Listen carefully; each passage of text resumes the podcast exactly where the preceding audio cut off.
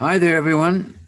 Dr. Richard McCallum joining you on our monthly podcast. I'm the editor in chief of uh, the Journal of the American Federation for Medical Research, uh, the, the uh, Journal of Clinical Investigation. Um, and it's my pleasure, as we do each month, to choose a prominent person in, in a field that may reflect what's going on this particular month. And every month has many names to it and many things are celebrated. But this month is Healthy Lung Month.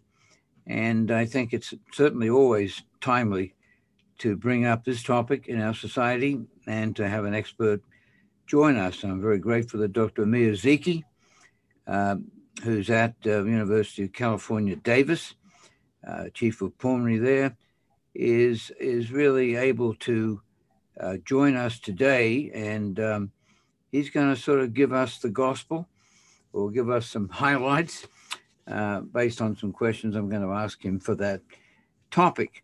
Just to give you some information about Amir, he um, went to medical school at uh, Washington, University of Washington, Seattle, very well known for being the kind of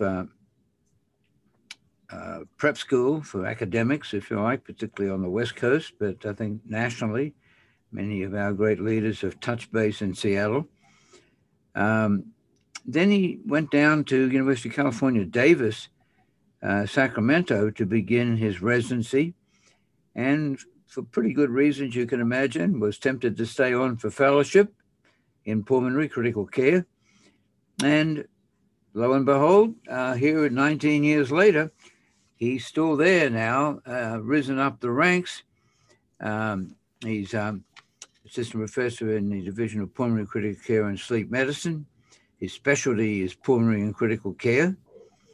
And I've gotten to know Amir because of my uh, work with the Journal of um, uh, Investigative medicine. Investigative Medicine. I keep saying JCI, clinical investigation, but investigative medicine where he is head of the publications committee. And I had the you know, honor really of receiving a call from him one day, officially inviting me to become the next editor in chief about a year and a half ago. And I was very, very happy to accept that. And under his tutelage, the journal is flourishing, and I'm very glad to be the editor in chief. But Amir uh, has been a major player in the American Federation for Medical Research, uh, rising up to be the the chair of the Western section. Little wonder it meets in Carmel, and uh, one could be accused of not going to the meetings and just drinking some wine on the beach at Carmel and and relaxing. Um, we also have seen him now become chair of the American Federation for Medical Research, uh, the, the sister, the sort of our body, uh, it's our classroom. He rose up to lead us there and remains extremely active at many levels in, in our American Federation of Medical Research. So, with those credentials, uh, Amir, welcome officially. Thank you, Richard. Great to be with you today. I have one just minor correction. The the chief of pulmonary yeah. is actually Nicholas Kenyon. I'm one of his. Uh, yeah. He's one of my. Uh, I did. I, I, did jump ahead a little bit. I I, I apologize for that, uh, but you obviously have a crucial role in the division. But um, yes, uh, I did some reading. Um, Karina gave me some reading. I, am very impressed. I know a bit about GI, but um, on a normal day, we breathe nearly 25,000 times, and more than 10,000 10, liters of air we inhale it is mostly oxygen and nitrogen. Of course, in addition, we have these other toxins that can float in and out, including bacteria and viruses. But of the toxins, tobacco smoke and automobile exhaust always get their share of press and other pollutants, particularly in the farm world. But I'm going to start with you, Amir, because um, in GI we're surrounded by hyperemesis uh, due to legalized marijuana. And I'm on the Texas uh, Public Health and um, science board and we lobby to, to try to stop all smoking, including uh, vaping and trying to attract our younger um, indulgers by trying to get it methylated and all sorts of attractive uh, tastes. So let us start by telling us a bit about what's going on or what do we know about vaping in the lung and also marijuana and the lung, although it all sounds pleasurable, legalized in many states. Uh, we know trouble lies ahead. Do you want to give us your view on that? Yeah, sure. I can comment on this uh, uh, briefly. Uh, you know, marijuana is uh, uh, quite popular and increasingly used more and more with various legalization efforts, and it's certainly known to be associated with inflammation in the large airways and increased resistance to airflow, and also lung hyperinflation. And those who who smoke marijuana regularly report more symptoms of cough or chronic bronchitis than those who, who don't smoke. Um, it is uh, an irritant uh, to the throat and the lungs, and, and certainly over time can uh, uh lead to chronic symptoms um, such as uh, coughing. Uh, it contains levels of various volatile chemicals and tar that are similar to, to tobacco smoke, different in some ways, but, but also similar. And they have raised concern in the literature for some association, uh, or at least theoretical association with cancer and chronic lung disease, although the cancer angle, as far as I know, hasn't really been proven or panned out um, uh, uh, as compared to, for example, cigarette smoking. Um, and I think, you know, I'm not a marijuana expert, but from from the little that I do know, uh, we certainly see patients with this. Um, uh, marijuana does, marijuana smoke does contain uh, carcinogenic combustion products as well. Uh, and uh, some of the various inorganic compounds that are known to be in cigarette smoke are also found there. So certainly there is concern uh, from many experts in the field, um, especially those who do tobacco-related uh, uh, research and occupational medicine and inhaled toxins. This is something that's uh, certainly been of concern. And then your other question was related to e-cigarette use. Uh, and certainly this has come to the fore now uh, with e-cigarettes and what's also known as vaping. Um, we've seen some very serious problems with this condition. I mean, I've seen it clinically in taking care of patients. Uh, we're also, I'm sure you guys in your audience has heard of um, e-cigarette or vaping use associated lung injury, also known as EVALI. Uh, and there was a certain uh, a period where there were many, many acute cases of hospitalized patients on mechanical ventilators. I have personally taken care of patients that that uh, I've diagnosed with what others and, and, and we call vapor lung, that manifests as uh, um, uh, eosinophilic uh, uh, pneumonia and bronchitis, as well as what's called organizing pneumonia. Um, and uh, many of the patients that I've seen um, continue to have symptoms even after uh, treatment. So it's still an area that's evolving. People are learning more and more about it, but certainly um, e-cigarette use has uh, posed a significant problem, and the CDC's um, uh, become involved in response to a multi-state outbreak uh, that was first identified, I believe, in the in the summer uh, of uh, of 2019, and um, it's uh, it, it's an area that uh, is also garnered a lot of uh, research and interest from NIH. Um, there are many harmful products in the ingredients uh, of, of e-cigarettes, including uh, ultrafine particles, flavorants, in particular diacetyl, which is really a chemical that has uh, been linked to serious lung damage. Volatile organic compounds, heavy metals such as nickel, tin, and lead have also been reported um, and as well as uh, formaldehyde. So it's quite a handful with uh, vaping, and certainly to some degree with marijuana use as well. Good. Thanks very much, Mia. Now, you know, I see a lot of uh, scleroderma in the gut as a gastroenterologist. See a lot of pulmonary hypertension, fibrosis, and but on the other hand, uh, I see people with mysterious pulmonary hypertension um, who don't have an underlying reasonable uh, cause.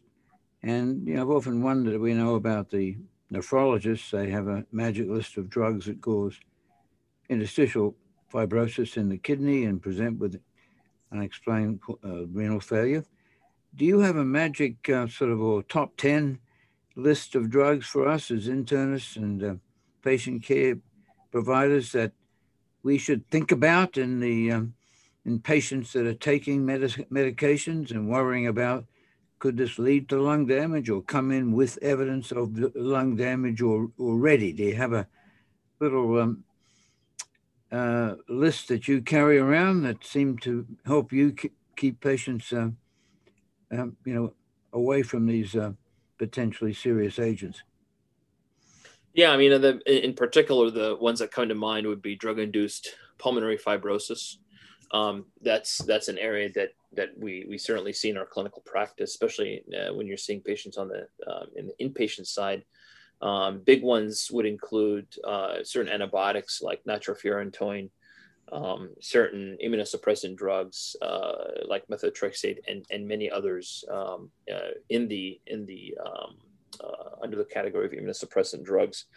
Uh, certain cardiac medications, in particular amiodarone, is the is the big offender that that can cause various different uh, pulmonary manifestations. It can also cause liver and thyroid problems, uh, and a big time with cancer chemotherapy drugs. I mean, there's all kinds of reports with various different uh, agents that are uh, well reported to be associated with typically an acute pneumonitis that then will, in the healing process, resolve uh, into a chronic scarred lung that looks like pulmonary fibrosis.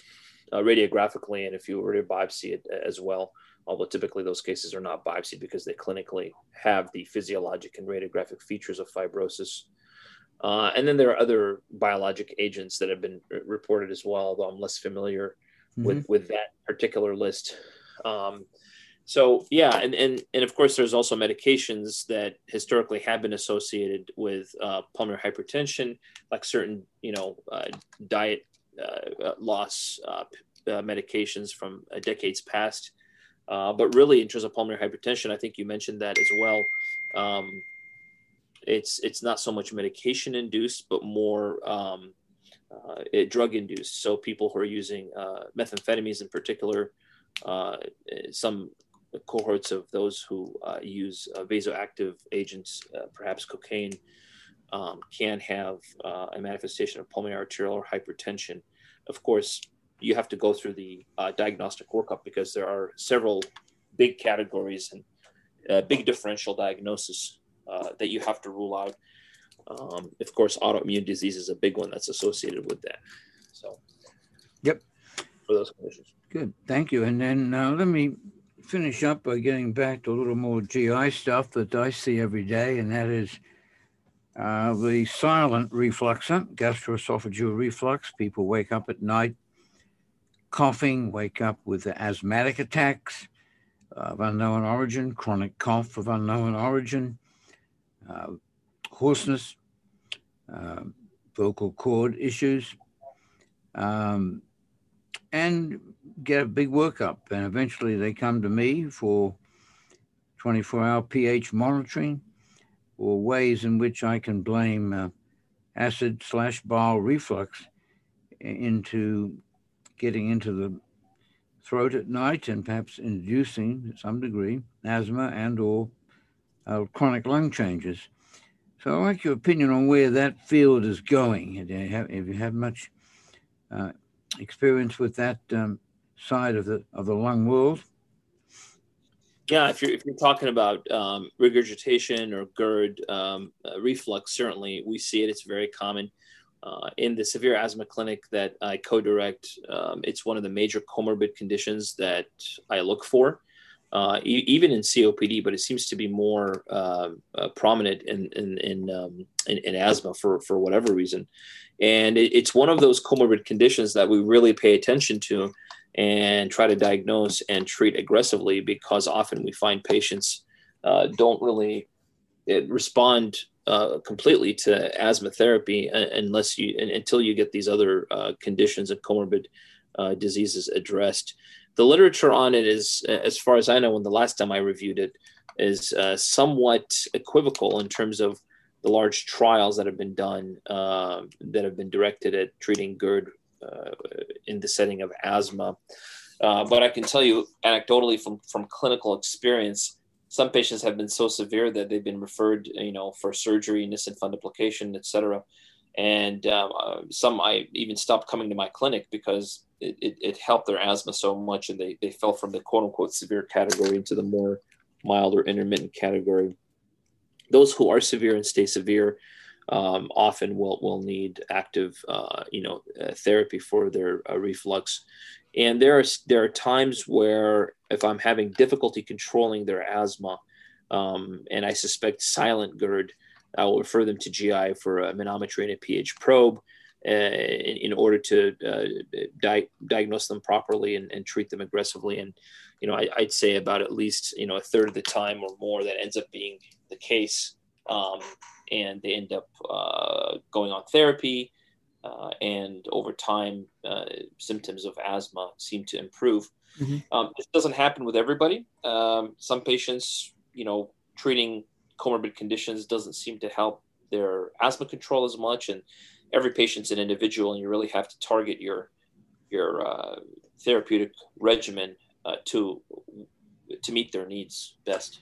Yeah, we would certainly recommend uh, using 24-hour pH monitoring a lot more frequently. There, we can correlate the symptom, the timing. Uh, was there acid reflux occurring at the time of the cough or at the time of the attack?